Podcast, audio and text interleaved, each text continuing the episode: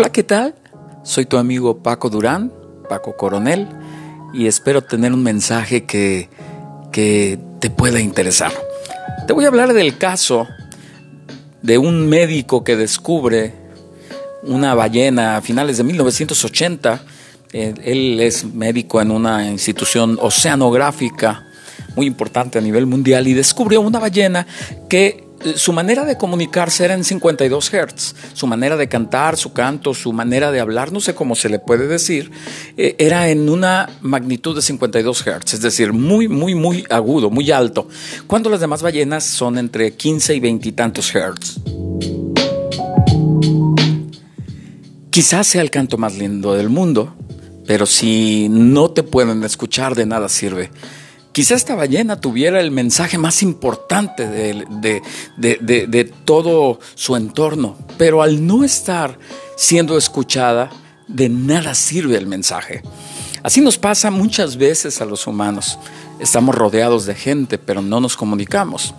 Tenemos aparatos inteligentes que pueden eh, eh, hacer que estemos reunidos en un instante, pero realmente estamos a mucha distancia uno de otro.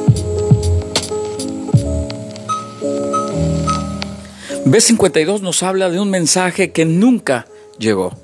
Nos habla de un mensaje que se va a perder ahí, una triste historia de la ballena más solitaria del mundo. El reflejo de no estar en la misma sintonía, en el mismo nivel para podernos comunicar. ¿Qué importancia tiene el oír? Es esencial el escuchar. Lo que escuchamos es lo que nos nutre. Lo que nos nutre es lo que nos hace crecer. ¿Te nutre el amor? Creces en amor. Te nutre el odio, creces en odio. Esto nos lleva a la conclusión que tenemos que nutrirnos en la fe en Cristo. Romanos 10, eh, ahí por el 17, dice, así que la fe viene del oír y el oír por la palabra de Cristo. También dice ahí en Romanos 10, a partir del 14, ¿cómo pues invocarán a aquel en el cual no han creído? ¿Y cómo creerán en aquel de quien no han oído? ¿Y cómo oirán sin haber quien les predique? Es importante que busquemos que los demás conozcan a Jesús fuera de una religiosidad, sin juicios, sin señalamientos, de una manera simple y amorosa.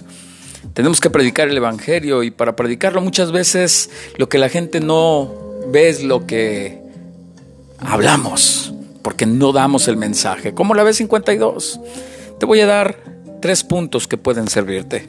Número uno, dejemos de vibrar en 52 Hz. Dejemos de dar mensajes que la gente no puede entender. Dejemos de hablarles de una manera religiosa, dejemos de estarles señalando si están bien o están mal. El segundo punto es llevemos las nuevas buenas de una manera simple. Deja de hablar lo que no bendice y habla lo que bendice. El Evangelio habla de la Biblia, habla de Jesucristo. Y el tercer y último punto es seamos ejemplo, un buen ejemplo, no seamos jueces. No nos corresponde ser jueces. Espero que este mensaje te haya gustado y que lo recomiendes este podcast. Nos vemos por ahí, nos escuchamos. Búscame que yo te buscaré. Que tengas buen tiempo.